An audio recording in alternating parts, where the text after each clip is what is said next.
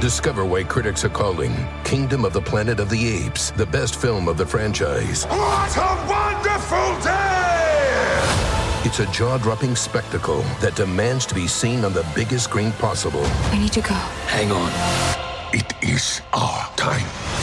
Kingdom of the Planet of the Apes, now playing only in theaters. Tickets on sale now. Rated PG 13. Some material may be inappropriate for children under 13.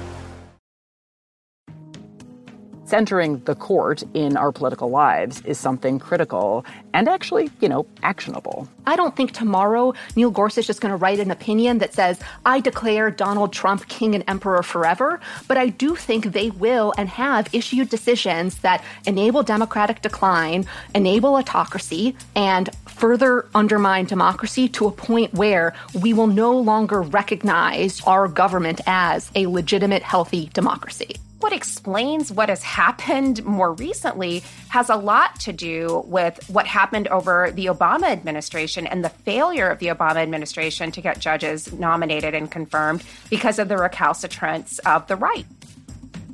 Hello and welcome to a very, very special crossover edition of Why Is This Happening slash Strict Scrutiny podcast with me, your host or co-host, Chris Hayes.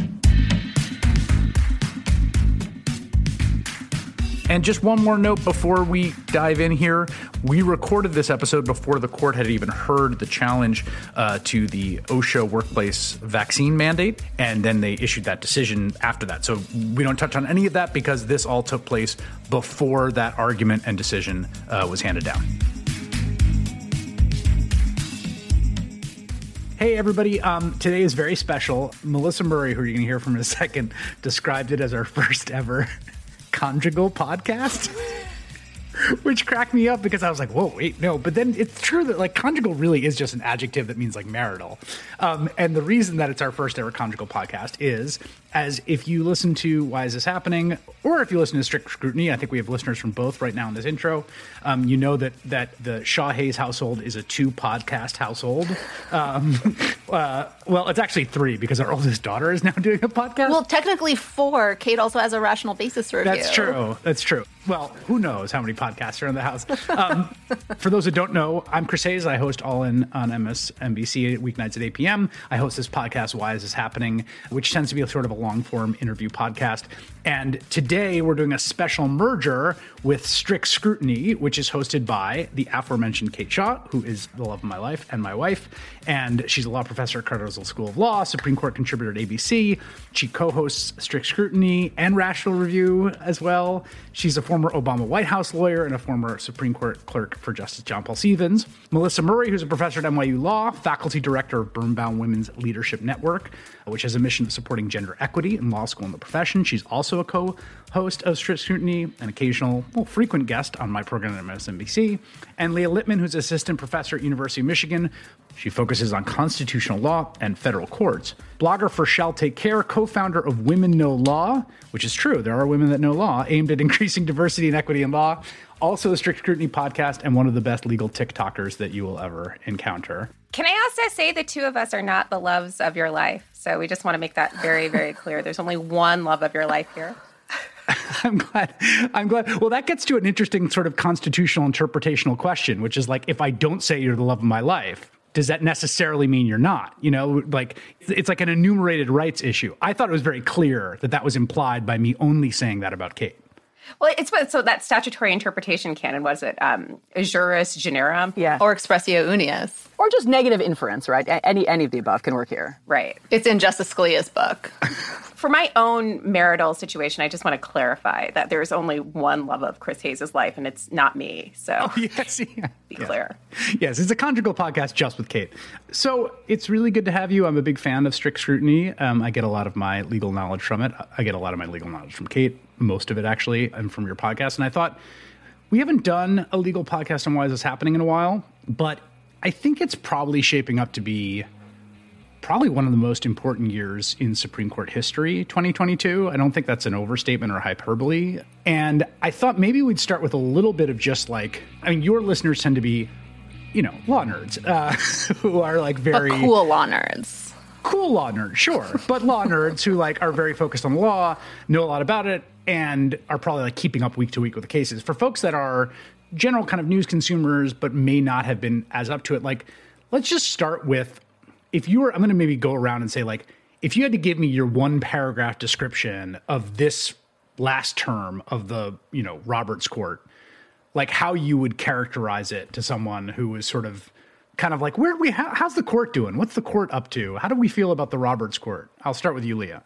So, this term, the court is poised to eviscerate access to safe and legal abortion. Indeed, it has already done so in the second most populous state of Texas. It is also poised to basically make it impossible for states to regulate guns. And the court is getting really ready to make it impossible for federal agencies to enact rules and regulations of the kind that have just been so commonplace and dominated the workplace, health and safety regulations, and it is doing so in cases that will make it really hard to address global problems like climate change or say the coronavirus pandemic. That that's bleak. yeah, no, uh, that, that was kind of like the PG 13 dark right, version. Um, right. Um, I actually think it's probably worse than that summary, but it's big and it's bad. Yeah, you know, it strikes me, Melissa, that what Leah just said is like, those are all three of those, um, you know, essentially kind of gutting the regulatory state and its sort of legal mechanics, gutting, essentially outlawing abortion and limiting reproductive autonomy of women and pregnant persons, and making it so that everyone has to carry a gun at all times, basically. These are long standing conservative projects. And there's this feeling, I think, with this court where there's been so long in my life of covering the court of like the warning of the wolf coming closer and closer to the door, particularly on Roe. And for a whole bunch of reasons. And it just feels like 2022 is a year that like the wolf shows up at the door, basically, particularly on these really long standing, multi decade conservative projects that they've been chipping away at. I think that's right. And to coin a phrase from Justice Scalia, this wolf comes as a wolf. They're not hiding the ball on this at all. And you know, I think we can think about the last couple of terms as you know table setting, um, preparing for a party of five and then eventually a party of six. And now they have this conservative supermajority. And, and the real question is how fast and how furious will they be in getting to the end of you know what is this conservative legal movement's to-do list? And, and how fast will they want to prosecute that? And that's really the only thing that's standing between us and the abyss is really their own appetite for how fast they will go about this. Um, you know it just seems like they are poised to do the most right now. And you know I'm I'm just surprised that there isn't more public outcry about this because definitely bound up in all of this is surely a broader question about the court's own legitimacy which you know for the court is an existential crisis. And I just don't see the public sort of cottoning on to the idea that what has changed about this court over the course of the last couple of years has nothing to do with doctrine, has nothing to do with jurisprudence. It has everything to do with what the composition of this court is and who has managed to install conservative stalwarts on this court. And I think, Kate, the indicator, the big indicator, and I'm getting this from the three of you as much as anyone and other commentators about like, there's this question of like, well, how aggressive are they going to be? To Melissa's point, like they they they know they have this six three majority. There's Roberts, particularly, we know is like pretty concerned about the reputation and optics of the court just as a sort of political sense. And I think when Texas designs this law with this crazy bounty hunter system, this Rube Goldbergian machine that's obviously totally awful and sort of offensive to basic common sense and judicial principles, that's designed precisely for the purpose of evading the court enjoining it essentially or stopping it, right? And it comes before the Supreme Court and I felt like that decision was a big indicator to a lot of people like, oh, they're really, really going to do this because they could have been like, obviously, we have to stop this, and they did not. Right. So, and so you're talking, of course, about Texas SB 8, and absolutely. So, if the court had wanted to appear, you know, somewhat moderate and institutionalist, they could well have at least allowed the challenges, one or more of the challenges to SB 8 to proceed, especially because they are on the precipice of overturning Roe anyway in the Dobbs case, the Mississippi right, case. Right. And so I agree that the strong signal that the decision basically to allow SB8 to stand sent was that they are not interested in caution or incrementalism. And I say they, I mean, you asked about John Roberts. I think John Roberts is probably still interested in all of those things. Well, he doesn't side with the other five in that, right?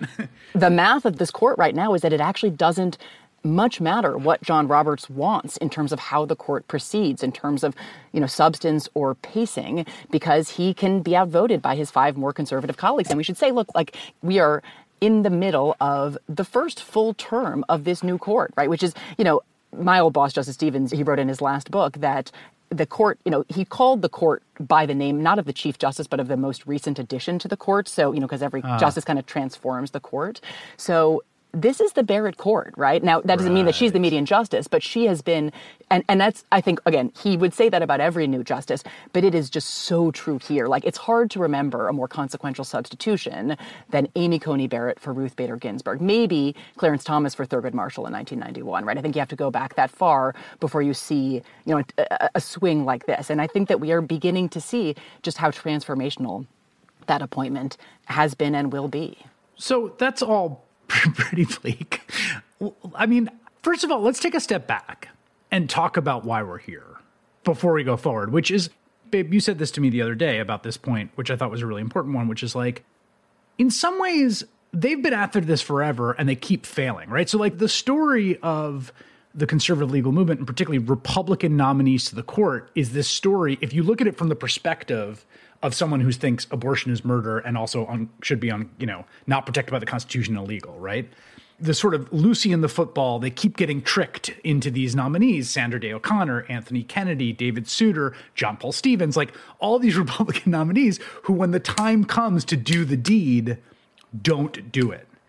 But something changed right? Because we had lots of Republican nominees before, and you still get the court upholding Roe and Casey with Republican nominees, you know, writing the in the majority there. Something is different about this crew than before, and by design, right? Like it's not an accident that they got here this time after learning from the failures of the past. I would love to hear all of you guys talk about what happened, what changed, why didn't it not work before, and what what have they done now to get themselves to the point where like they're going to do it in 2022 two words, maybe four words Leonard Leo and Mitch McConnell. You know, Leonard Leo is the person who was very much affiliated with the Trump administration and helping them select judicial nominees. He was also one of the founders of the organization known as the Federalist Society. And part of the Federalist Society's mission was to help develop and construct a pipeline of prospective judicial nominees and help them to identify people who would be the kinds of judges or justices that they wanted them to be. You know, there were often slogans as you were saying, you know, no more David Souters, no more Anthony Kennedys. And they learned from that that you aren't going to appoint people with whom you're not super familiar about what their positions are going to be. And so we arrived at a point where the Republican Party and the conservative legal movement understood that they were only going to be appointing people who they were very confident would reach particular results on the issues most important to them. And the nominees that we got were very much a product of that apparatus and them understanding, you know, what they did wrong previously. And the other big player is, of course, Mitch McConnell, you know, who held open the seat for Donald Trump to fill. Um, yep. We would be living in a very different world if Merrick Garland were on the Supreme Court instead of Neil Gorsuch. And by holding open the seat, you know, he also arguably changed the calculus of the 2016 presidential election when a bunch of voters went to the polls and elected, you know, a Republican president because Republicans promised that they were going to appoint justices who would overrule Roe versus Wade as well as other decisions. So I think that those are the people that gave us the court that we have today. And gosh, is that paying them dividends, you know, many times over, and it will be for decades. I mean, the amazing thing about that is it's the only promise Donald Trump's ever kept in his life like literally the only one. It's like it was like so clearly transactional, obviously transactional, but he understood that this was like, oh, you this is important to you guys knew nothing about it, cared nothing about it in either direction. I don't think. I mean, he you know formally had called himself pro-choice, but basically said like straight up, this is a litmus test. And Leo Leonard Leo helped him with that. Like, here are ten people we might appoint. And there's also this way in which Melissa, like, it's almost it's funny. I think about like Alias, which is a show we used to watch, or like The Americans, or like a spy show where there's something even over and above of the grooming and the pipeline of the Federal Society. It's like we're going to send you into a foreign country and have to make sure that you won't be a double agent. Like you have to prove to us there's this like thing that we need to get out of you, this thing that we have to instill in you that when you go in there, you're not going to let that place transform you. You're not going to go over to the other side. They figured out some way to do that, some sort of spy training to like make sure that like these were the hardest of the hardcore and nothing was going to stand in their way. Well, so let me add a couple of different flashpoints to add to the ones that Leah mentioned. So, you know, I, I, think it is about the rise of the conservative legal movement. I think it is a backlash to the quote unquote moderation of Souter and Kennedy and O'Connor. And to be clear, Kennedy and O'Connor were not always moderates. No. Um, so, I mean, this idea that they were just like, you know, wishy washy liberals all the time, I think is deeply, deeply overstated. But I also think you have to think about what the collegiality of the left has meant for the court because John Roberts and Samuel Alito, you know, they're nominated by George W. Bush and they are very much steeped in the conservative legal movement when they come before the court as nominees. But they also have these sterling credentials. They've, in the case of John Roberts, they've clerked on the court, Harvard Law School, you know, like all of the boxes are checked. And I think, you know, for the left, you really couldn't take down a nominee in the way that they tried to take down Clarence Thomas and failed, and the way that they successfully took down Robert Bork without more. And so they went along with it. Like, right. you know, there were some negative votes, but, you know, these guys have good credentials. I just don't believe in what they're serving, but they would make great justices. So we heard a lot of that. And I think that explains what happens during the Bush 2 era. But I think what explains what has happened more recently has a lot to do with what happened over the Obama administration and the failure of the Obama administration to get judges nominated and confirmed because of the recalcitrance of the right. And so they eliminate the supermajority requirements for lower federal court judges, and then it's removed for the Supreme Court judges. And now what you have is the requirement of a simple majority to install a justice on the Supreme Court, which means that you don't have to put up a moderate nominee or even a nominee who sort of looks moderate and has the sort of trappings of collegiality. You can put a hardliner on yeah. there as long as you know you can get your 51 votes to get them over the bar. And that's what's happened. But maybe a couple of additional thoughts. I mean, one, your question about what serum has inoculated this yes. new, new, crop against, you know, maybe moderating with the institution. And, you know, we should say, obviously, these justices are, are new to the court. And the phenomenon. Well, that's probably part of it, too, right? Yeah. So, so I don't, I don't know long term. I mean, I think I probably, I am sort of dispositionally more optimistic about these kind of long term prospects of the new justices than I think Leah and Melissa are. But I wouldn't rule out the possibility that a Kavanaugh, say, moves during his you know decades we are probably looking at on the court to a place of moderation in the way many many conservatives who have come before him have done so and i think it's right that none of them were kind of groomed and cultivated by in as kind of complete a way as these new nominees are and yet you know, I, it has been a phenomenon that is sort of hard to ignore. That even conservatives, who are, you know, avowed conservatives, who, when they are nominated to the court, have moderated, have have shifted leftward over their time on the court. And there has been a little bit, you know, the occasional, you know, Justice White like movement left to right, but far fewer instances than the kind of leftward migration. And I would not rule out the sort of long term possibility that that could happen. Moderation could happen, at least with a Kavanaugh. I don't see any real chance of it with Gorsuch, and, and I'm not so sure about Barrett. I, again, I wouldn't rule out, but this is like my unshakable optimism in like the yeah, the yeah. kind of like intellectual emptiness of some of the theories and methods that these justices profess to adhere to. That like at a certain point that that will become evident to them, and they will and they will have to change. But you know there's a lot of carnage that we are looking at in the interim and it is just maybe one one more point about you know how we have gotten to where we've gotten. It is, you know, it is a combination of luck and chance on the part of Donald Trump, right? Three appointments yep. in one presidential term is astonishing, right? So Barack Obama nominated three justices, appointed two justices in eight years. So, but that's the other point, right? So it's, it's a combination of luck and chance and ruthlessness, and ruthlessness on the part of Mitch McConnell in terms of filling those vacancies. But of course, the ruthlessness only makes any difference if you have the vacancies to fill. Also, we should also say one more thing that I feel like always gets lost over this in terms of ruthlessness is like Anthony Kennedy looked at Trump and was like, "Yeah, that guy. I want that guy to replace my like." The, and, and like he was just a loyal soldier. In the end, like whatever he wrote about, you know, gay rights or you know his very highfalutin language in his line of cases that you know leads leads to marriage equality like in the end it's like he was in the tent he was on the team he understood what was what was asked of him and he did it. And like that's another reason you know whatever like independence we think anthony kennedy had he he made the choice uh, that he made you know and got what he wanted. To hand his seat very very deliberately to brett kavanaugh right it, yes. it, it seems but I think that gets to another factor, which is there are different kinds of nominees that Republican and Democratic presidents nominated. You know, you couldn't get Justice Ginsburg to step down during Obama's presidency because she thought she was irreplaceable, no matter the overtures and the signals that um, you know the administration and people were trying to make to her. Whereas catering to Justice Kennedy's ego and saying we're going to replace you with one of your favorite former clerks was enough to get him to step down. And we are seeing something similar, you know, play over and again with Justice Stephen Breyer, with people telling him, you need to step down, you need to go. There is a chance that Democrats will lose the Senate, you know, in the midterms, if not before. Dude. And we know Republicans are not going to confirm your replacement. And he's like, you know what? Let me instead go on a PR tour telling you about how great the Supreme Court is. We'll be back after this quick break.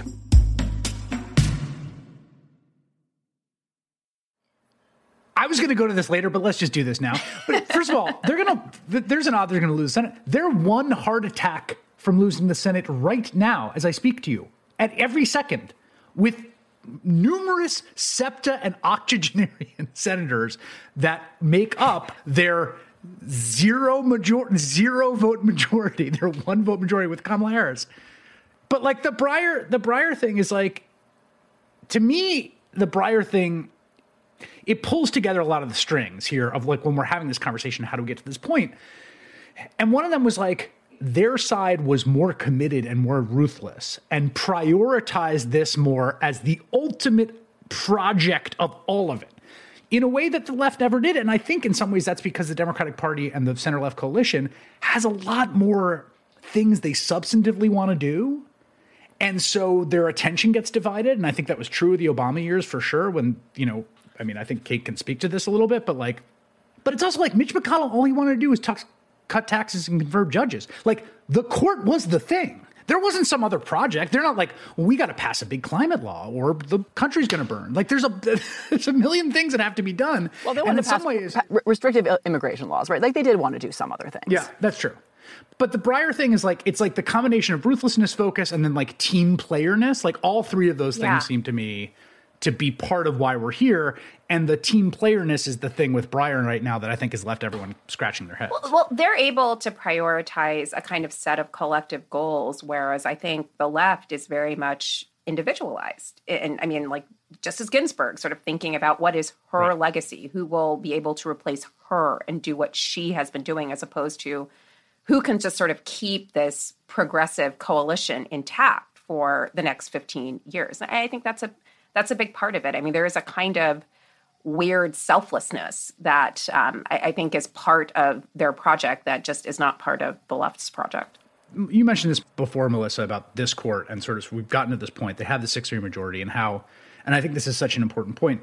All three of you have made it in, in various podcast of just like there's nothing changing legally, right? Like it's a little like it's like when the CDC guidance came out and it was like, well, we're now five days, and it's like, well, is there data? It's like, well, just we're changing it because you know things changed, and when you look at all this stuff, particularly on reproductive rights, but a whole bunch of stuff, it's like what it looks like is a legislature of nine and what happens if you have a legislature of nine, if you're in, you know, let's say you're in a town that has a city council of nine and the right wingers get a 6 3 majority, and they're going to come in and they're going to say, like, our, this is what our order of business is. You know, we're getting rid of the mask mandate that the, the liberals had before, and uh, we're going to increase the sale tax and get rid of the city income tax. And we're going to do all these progressive things because that's our agenda. And the point is, like, the court isn't supposed to be that, right? I mean, at least in its self conception, or at least the way we think about it in the three branches, is that's like not simply this supra legislature of nine, that when it flips over, they come in and it's like, okay, well, now the right winger is in charge and they're going to do this. And yet it looks more and more like that. Why?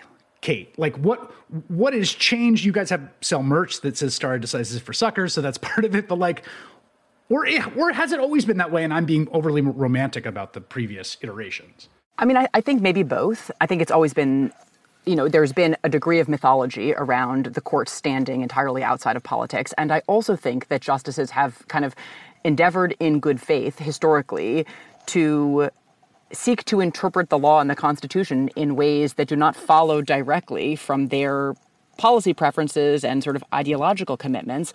And I am not sure. I don't think we're seeing that with this crop of justices. I do think that they have, many of them, been sort of steeped in a worldview that sort of has been, I think, kind of originalism and textualism, the kind of leading methodologies of the legal right, are in many ways these kind of methodologies that to me are kind of retrofit around a set of results, right? So they have been constructed to produce a particular set of extremely totally. conservative outcomes. And so maybe they are acting in good faith when they say that they are simply deploying these methods to reach neutral results. But the methods themselves have, I think, been constructed precisely in order to reach those results. And so, yes. so whether whether they're acting in good faith or not doesn't much matter because each and every time they take this you know, ostensible toolkit to kind of, you know, and bring it to bear on a particular legal question, it's going to produce the conservative result. And there are now, you know, five or six of them, depending on the legal question, committed to this, you know, ostensible set of methods that will inevitably produce a set of results. And I do think that, you know, Melissa mentioned sort of legitimacy crisis early uh, in the hour. And, you know, I do think that to the extent the court has always been understood to stand to a degree outside of politics. It has been able to act in ways that are in tension sometimes with majority preferences and sometimes to the good and been heeded by the political power structure and the population when the court has, has done that, right? Again, sometimes acted in tension with majoritarian preferences. But when all it looks like is, you know, a super legislature of nine simply channeling the preferences of appointing presidents, where there's a, you know, a deeper and deeper kind of disconnect between the majority preferences and the preferences of those nine justices. For, you know, the court, right? So there are six of nine justices are, are appointed by Republican presidents. You know, all but George H.W. Bush presidents who lost the popular vote. Now, that doesn't make right. them illegitimate as appointees, right? Our electoral college system is, is the problem. But there is that, right, in terms of a disconnect between the public and what these justices represent or channel.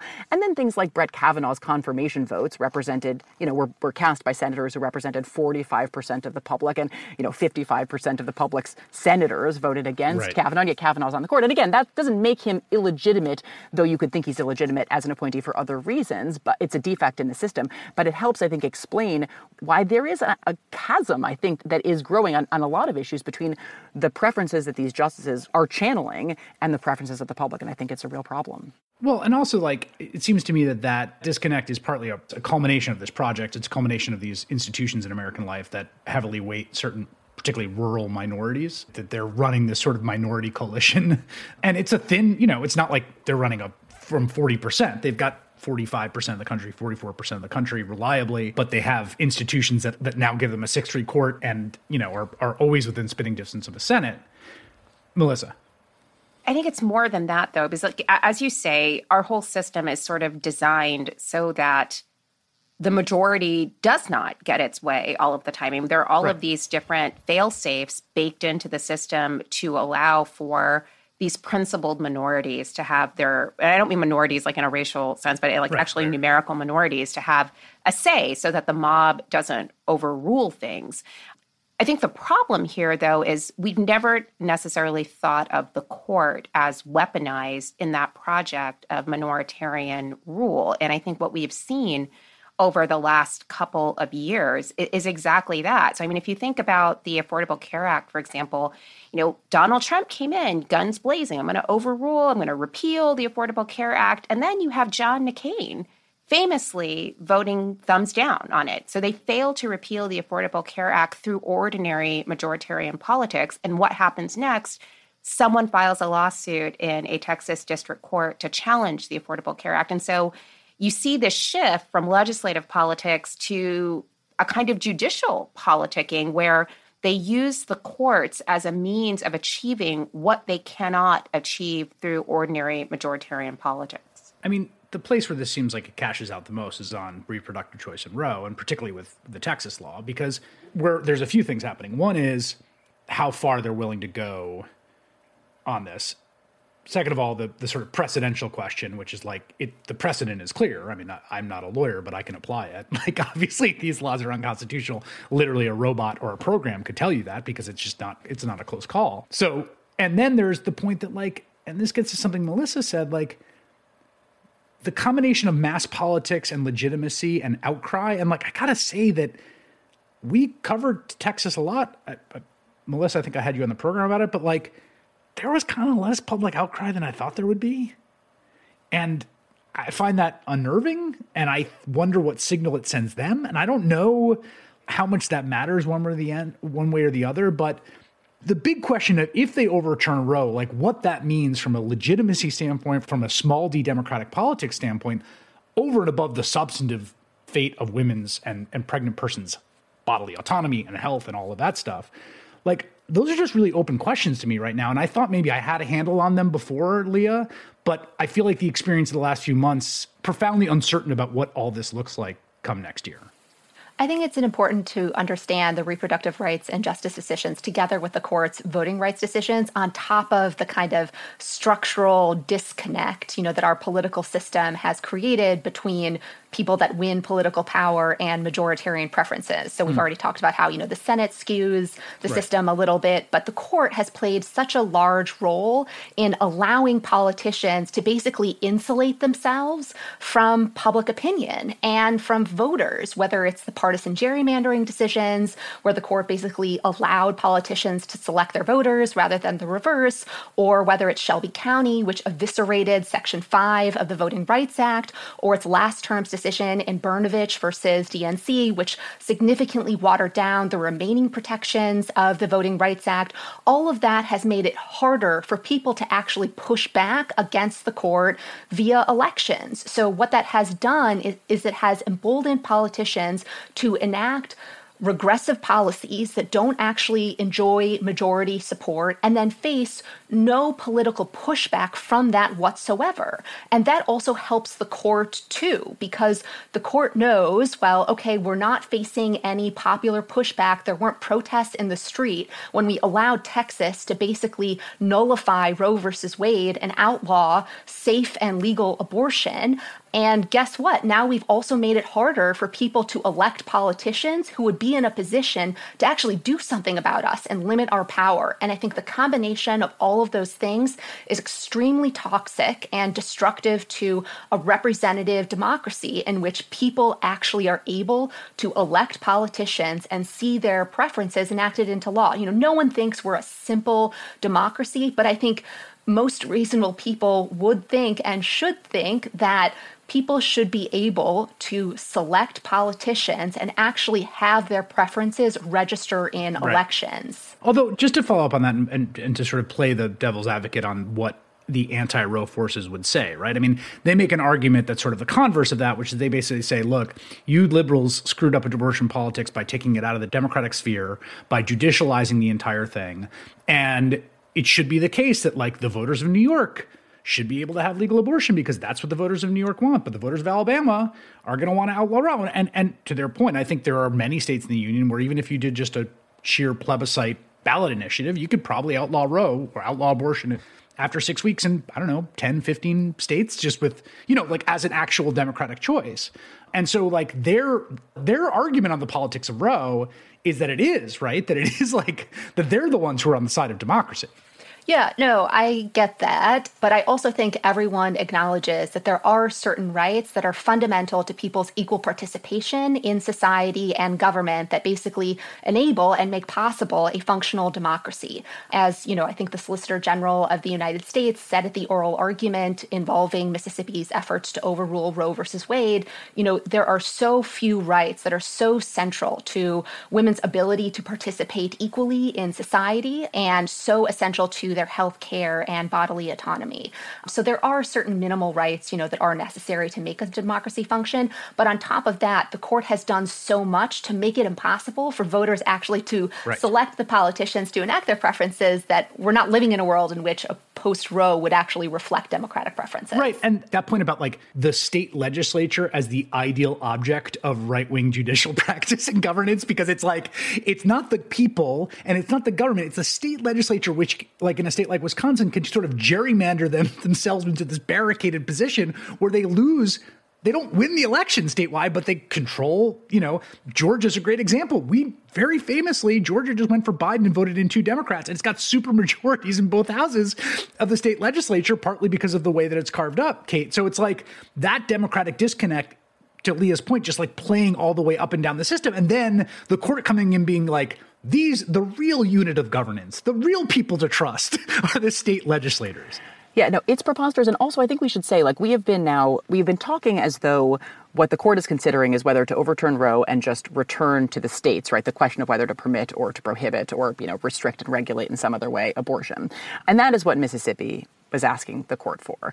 But there's a very strong desire on the part of many anti-abortion activists to go much further than that, right? And so I think, and to lay the groundwork, and they are a lot of the amicus briefs in the Dobbs case, that's the Mississippi case that the court is considering right now, are pretty explicit about that, right? It is not enough from their view for the court just to say that Roe invented a right to abortion that exists nowhere in the Constitution, and that that error should be corrected, and Roe should be overturned, and the state should be permitted to decide.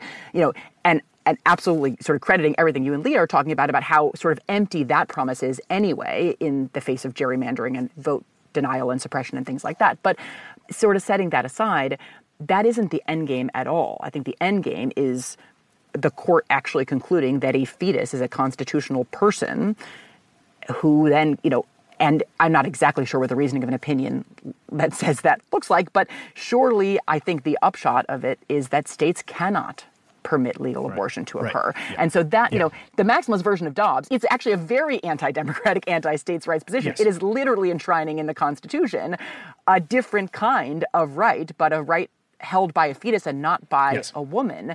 And so so I think that this, you know, this democratic like decision sort of destination is like a stopping point. That's not really where they want to go.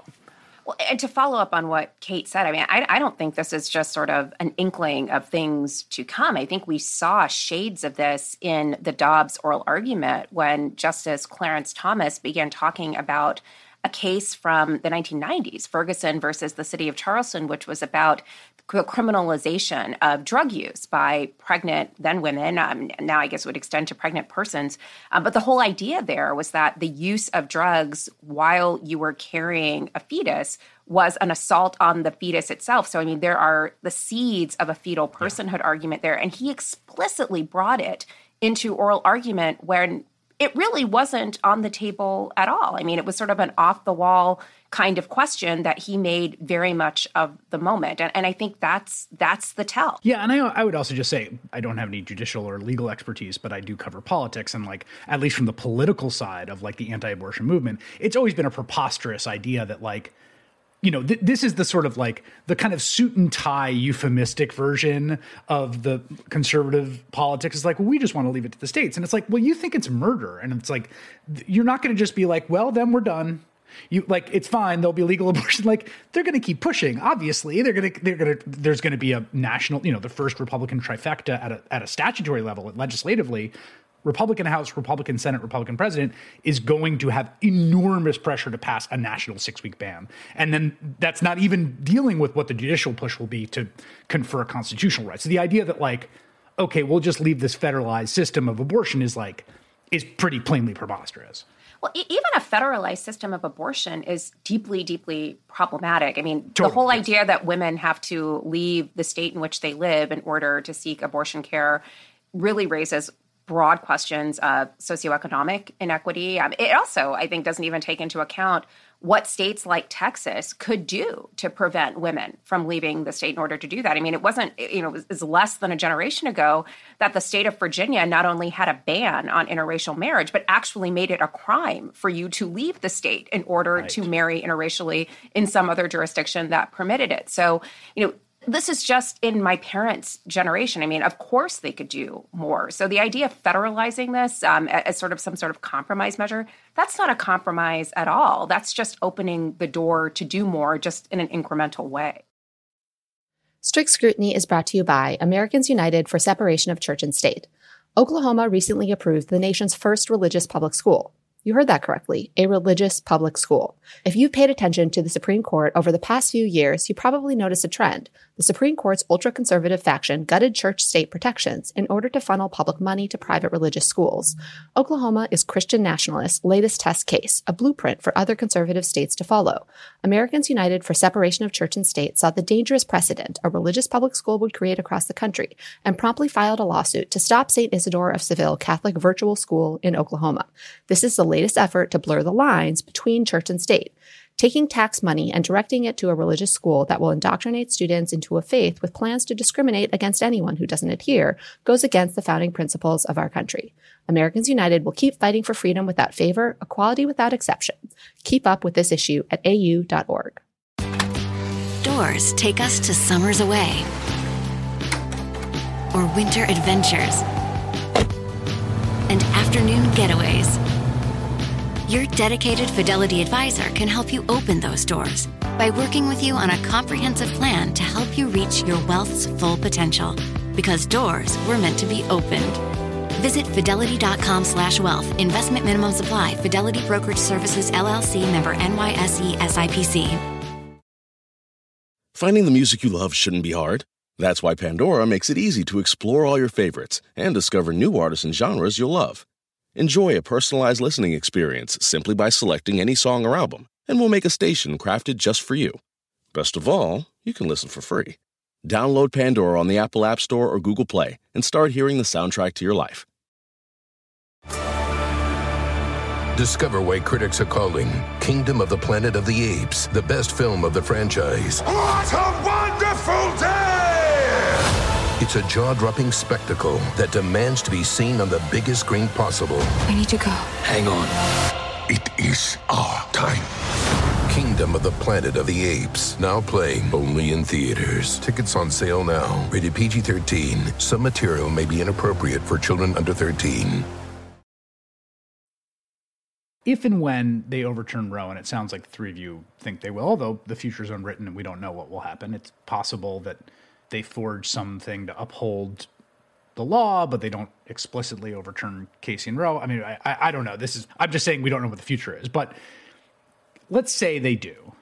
We get to this question of legitimacy, and we get to this question of like how people view the court. And there's one way that I think of looking at the court and liberals' view of the court goes the following, and I would love to get all of your responses to this. Basically, the Supreme Court is fundamentally a reactionary institution in American life has been through most of it. If you go back and you look at all the decisions, particularly along questions of slavery and racial justice and racial equality and multiracial equality and all sorts of the things that we value in like a pluralistic multiracial democracy and also economic equity, they were on the side of white minority rule and capital time and time and time again against essentially multiracial social democracy democratic incursions on those two forces.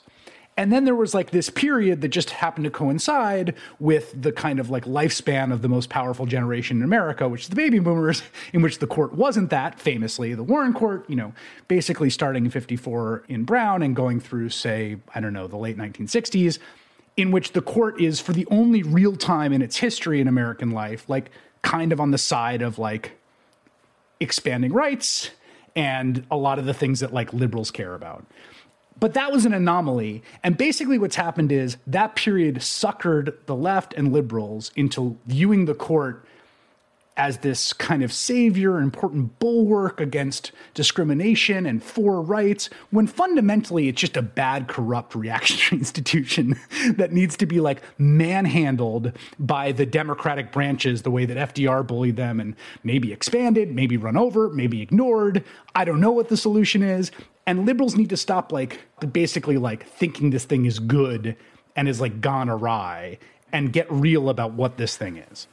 So I think that's all very plausible. I guess my fear is it's not just nostalgia for the Warren court that is causing liberals to kind of tiptoe around the court or even view it favorably. I mean, if you ask people about you know political figures today it turns out that john roberts is yes. the most favorably viewed political figure he enjoys majority support from both democrats and from republicans democrats. from democrats i mean Right, right. It's it's astonishing. This is the person who wrote the opinion eviscerating the Voting Rights Act, making it impossible to remedy partisan gerrymandering. I could go on and on. I mean, this is the person who, at oral argument in the abortion case, was like, "Oh, what's the difference between banning abortion at 24 weeks versus 15 weeks? Let's just put the data aside. What are facts?" And Democrats are like, "Yeah, he's our friend." Uh, so it's it's this inability to actually see what is happening before you. Maybe we're all just frogs being slowly boiled. I mean you're wondering what happens if the court overrules roe. Will it be that the media says well at least they didn't criminalize abortion and require all states to criminalize abortion so actually this is a quite moderate and institutionalist court. I don't know where the problem arises but i just worry that people's inability to see what is happening before their very eyes is a big part of the problem. Maybe it's partially commentators and Democratic politicians' inability to communicate effectively what is happening. But it, I don't think it's just this nostalgia for the bygone era of right. the Warren Court that is doing it. I mean, I think that's a great point, and I, I, basically agree. I mean, I think Kate and you, you and I, I think come at this from slightly different perspectives, yeah. or are more cynical I don't know, cynical. I don't know what the right word is, but like join the team. we're we're with you. She's always very optimistic. No, I know, but I find it I find it a ballast in my life, both intellectually and emotionally. So, but we don't have a conjugal podcast with her. So. no, but I mean, like, I guess part of it too is like I think liberals have an institutional fetish, you know, yeah, like they, yeah. they like, and I think, and so here's here's the sort of devil's advocate on the other side is like look, you can be super cynical and super legal realist about all this. These people are essentially political operatives who put on robes almost as a like cosplay to like fool everyone into thinking that they're not like the other people. Like there's it's literally like a visual symbolic thing. Like, oh, I put my robe on now. I'm no longer a political actor. Like and that and that that and that that works basically. And that the whole thing is like ridiculous, you know, priesthood sort of situation where like there are just people who make decisions. But on the other hand, which I think is your view, and I would love to hear it from you, is like, no, like the rule of law means something, and stare decisis means something, and judges are different than politicians. And when it came when it comes down to like the chips being down in democracy, if the court's going to be like, yes, Donald Trump, you get your coup, like there's a certain level of integrity or something different about the way the law and the courts work that we could count on them more to say you won't get your coup, Donald Trump, than we can say the House of Representatives. Right. Yeah. So this is the like we've had this conversation before. Do you trust Brett Kavanaugh or Marjorie Taylor Greene more? Like in terms of right. like yeah. I mean like my like short answer is obviously I trust Brett Kavanaugh more, which is a very low bar. Right. I will grant right. you. I mean look in terms of your question about sort of the broader trajectory of the court. Yes. I mean I, I think that one way to understand the history is that there's a brief period of a couple of decades, really in the 50s and 60s, in which the court kind of like actually realizes its true potential, that it fell way, way short of it previously and way, way short of it subsequently, with some important exceptions, right? Like the gay rights cases that Anthony Kennedy yeah. was the author of. Like, I, you know, it's really hard to suggest that the court has just been an institution for that is, you know, advanced injustice and inequality in the last couple of decades when you have those cases on the books. Yeah. You mentioned Brown and Melissa mentioned Loving previously, Cooper versus Aaron, but to throw in, you know, Baker versus Carr and, and the one person, one vote cases, right? Like the court has been at important historical moments the only actor in our incredibly dysfunctional system that has had the institutional role and power to actually disrupt deep democratic dysfunction and to actually facilitate the functioning of democracy. Now, again, for all the reasons that Lee identified, John Roberts sort of chief among them, I don't have a lot of confidence that this court will serve that this role. Court, right. Although when you're asking about this court's willingness to actually facilitate or accede to another, you know, a, a successful coup, I actually I think that there is a chance that the kind of rule of law culture in which a lot of these justices are steeped could actually make an incredibly important difference in a moment in which they were being asked to accept some facially preposterous reading of the Electoral Count Act or the 12th Amendment. So I do think that it might matter there that, that they understand themselves to occupy a role different from sort of just politicians sort of maximizing power. I want to say two things. One is that I actually agree with you on this. So I do think that like, and I think it's purely like, I think your point about like acculturation, it's like purely a sort of like peer effect acculturation thing for the same reason I think Mike Pence did it. Like, who will look at you in what way reputationally, as opposed to like some deep principle. But I do think that acculturation point is correct. I will also say that we're on Zoom and like Melissa and Lee are like, no, they're like shaking their head vigorously in disagreement at this point. Even though on this one, even though I consider myself more in the sort of cynical camp, like I actually do agree with you. I think like when it comes to like, you know, is the Supreme Court down for a coup? I think even the conservatives are probably going to be less likely than some of the most the like quote small d democratically elected members of the Republican Party would be down for a coup. And so in that sense, I think you could see it as like a guardrail or whatever. But Leah and Melissa, you guys don't seem to agree. Yeah, I was going to say it's so that's so romantic, Chris. Like you guys should get a podcast.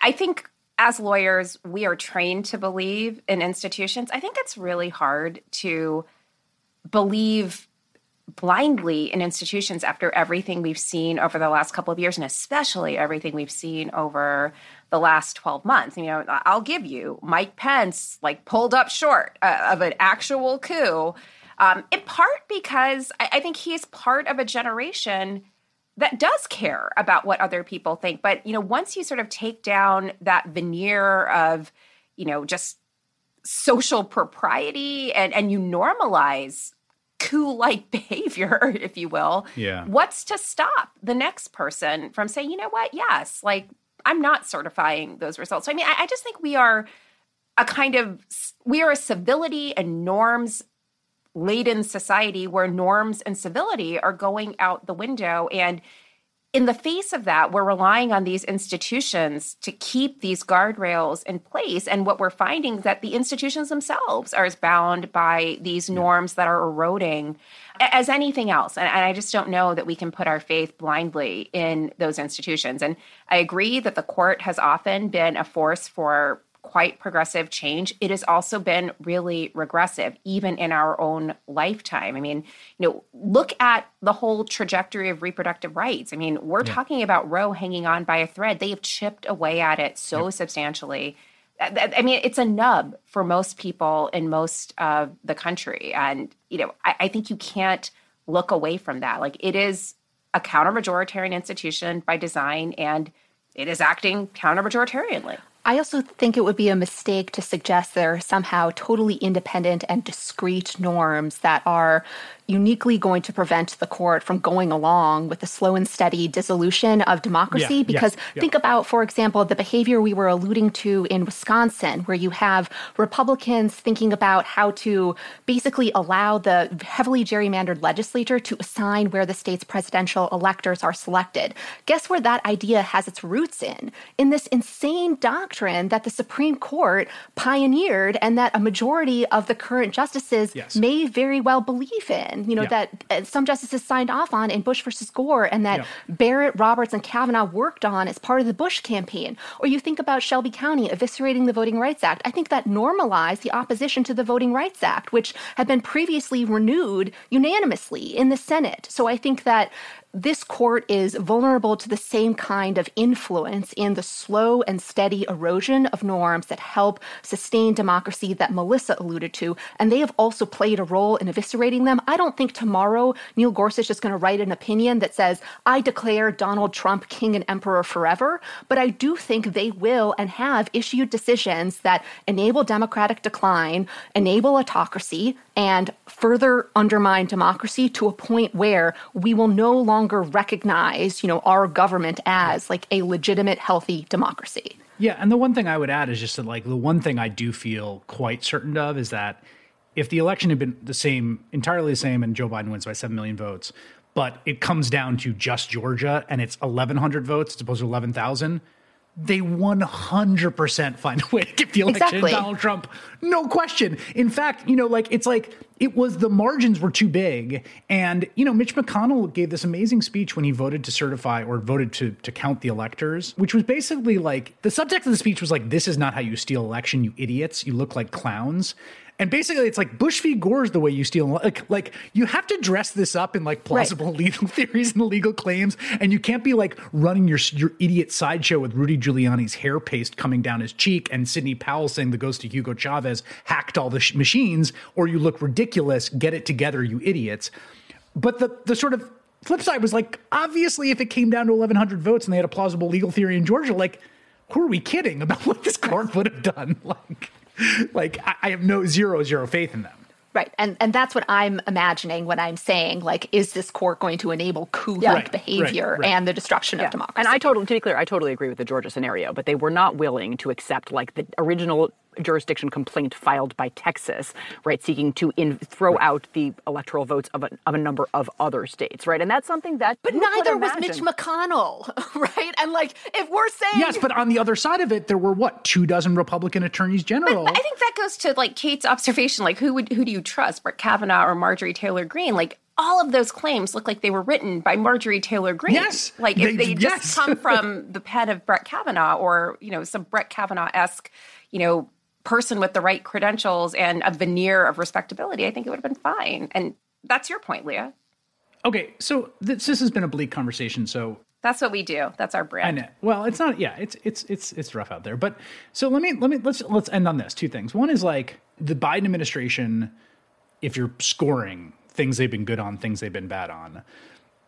I think particularly in the first year, if you were scoring the Obama administration, which like the Biden administration, and I think it's more than coincidence that the last two Democratic presidents have both inherited like a garbage fire of a country in crisis and had to like do a lot to get them out. The Obama administration did not prioritize judges and didn't confirm a lot and it was like just like a real wasted opportunity i think particularly in that first year first two years that can't be said of the biden administration which really has and chuck schumer has and they have they really have confirmed a lot i mean i and and, and from what i can tell and this is again not my area of expertise but a lot of good folks and, and people that I know and respect have had on the show, like Dale Ho, who's been nominated. I think he's got probably got a tough road for some reasons, but it does seem like at least on that level, this thing that was happening, which is that the Democratic Party and Democratic presidents and the Democratic center left was not prioritizing judicial nominees and confirmations in the same way the right was, has corrected a little bit in the first year of this Biden administration. Would you agree with that, Kate? Yeah, no, I think we all agree. I mean, I think that they've done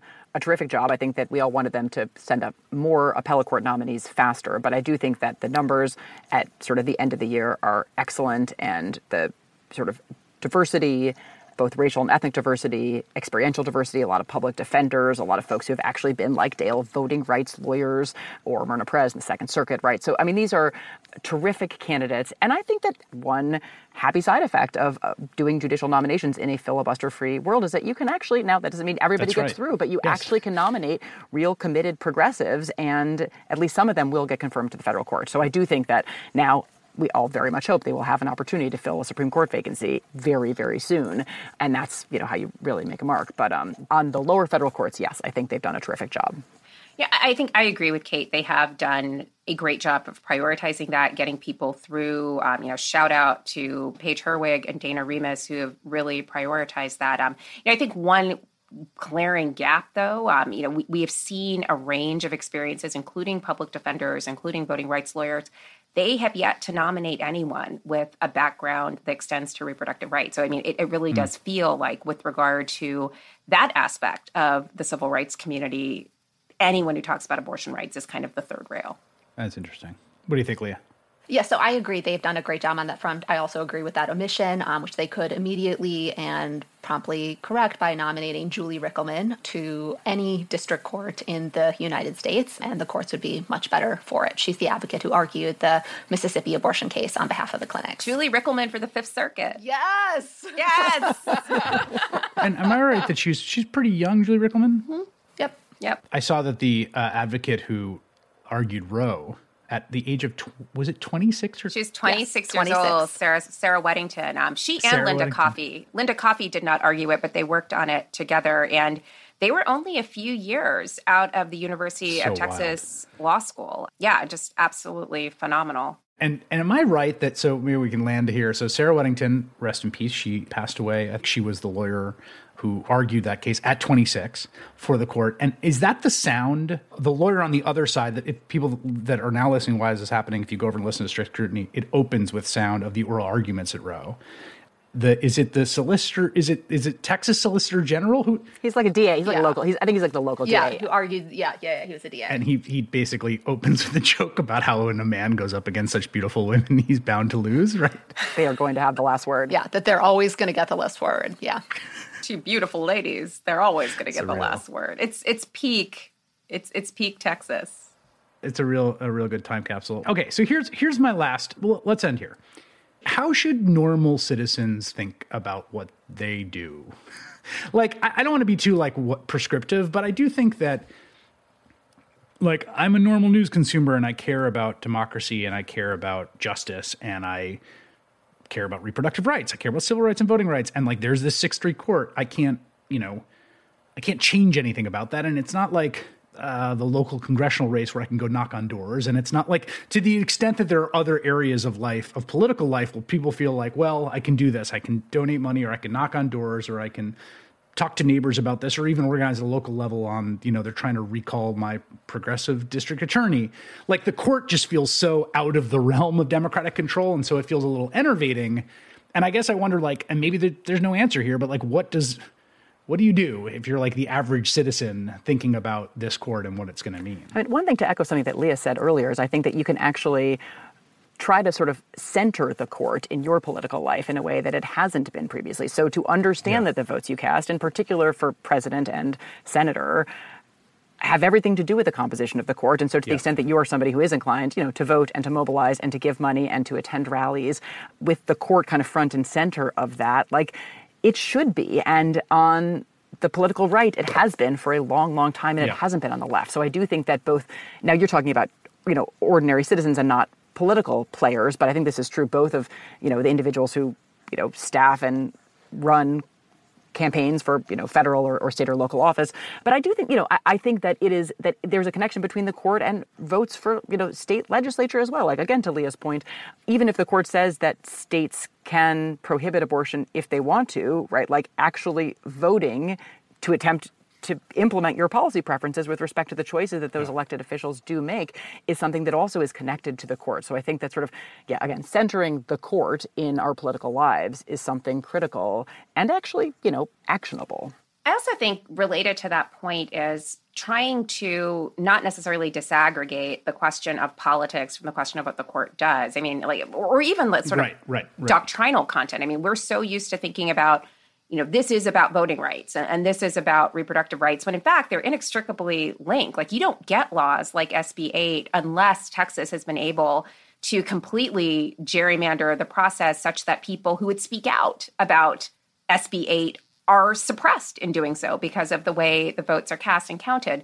So they're inextricably linked to each other. And, and in fact, when you have control of a state house, you're able to pass these really extreme laws. So, I mean, they all kind of run together. And I think thinking about them as part of a project of anti democratic fervor as opposed to mm-hmm. these singular kinds of questions is really important. And then I think if you're someone who is inclined to have a regular diet of media, whether it's MSNBC or whatever, to ask like what else? What else do we not know? I mean, like you know, I just think about a couple of years ago when there was coverage of then the challenge to a Louisiana admitting privileges law and you know the court upheld Roe versus Wade. That was portrayed as a massive victory on almost every media news outlet and you know, there were those of us who went on, but it was hard to sort of say in those soundbite periods, Yeah, like, yeah. this isn't actually a victory. It's actually a retrenchment in a lot of ways. And let me explain why. So I think if you're watching media and that's what you're consuming, ask what else do I need to know? Come listen to Strict Scrutiny. We'll tell you what else we can't tell you when we go on MSNBC. um, I guess to that, maybe combining them both, uh, a way of kind of centering the court in your political life is just learning more about what the court does. I think no matter what the issue is you care about, I mean, just thinking about this term, climate change, gun safety, reproductive rights and justice, uh, COVID 19, and containing the spread of a deadly virus, those issues are all things the court is going to weigh in on. And I think the more people learn about the court, the more their views on it might change. And don't just read the headlines or read kind of the main press outlets about what the court is doing because that I think can and does obscure, you know, what is actually happening there, as Melissa suggested. My one action item is if the poll, if Gallup calls you up, don't tell them you approve of John Roberts' job. That's a really important action item to anyone listening uh, to this. Leah Littman, Melissa Murray, and Kate Shaw, who are the co-hosts of Strict Scrutiny. Wherever you're listening to this right now, you can just search Strict Scrutiny and subscribe to it on the same platform. Episodes come out once or twice a week, depending. Sometimes they do emergency episodes three or four times a week. Usually when things are going terribly, actually, it's a sort of a negative indicator if there's lots of strict scrutiny podcasts in your feed. But you should definitely check it out if you enjoyed this conversation. Guys, thank you so, so, so much. Thanks, Chris. You. Thanks for having us.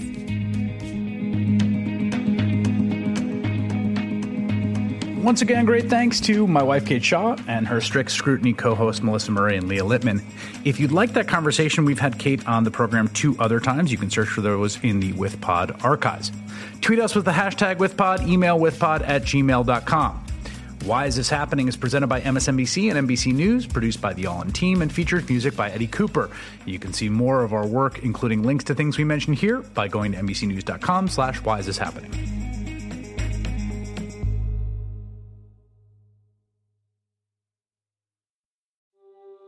Explore the world's hidden wonders on the Atlas Obscura podcast.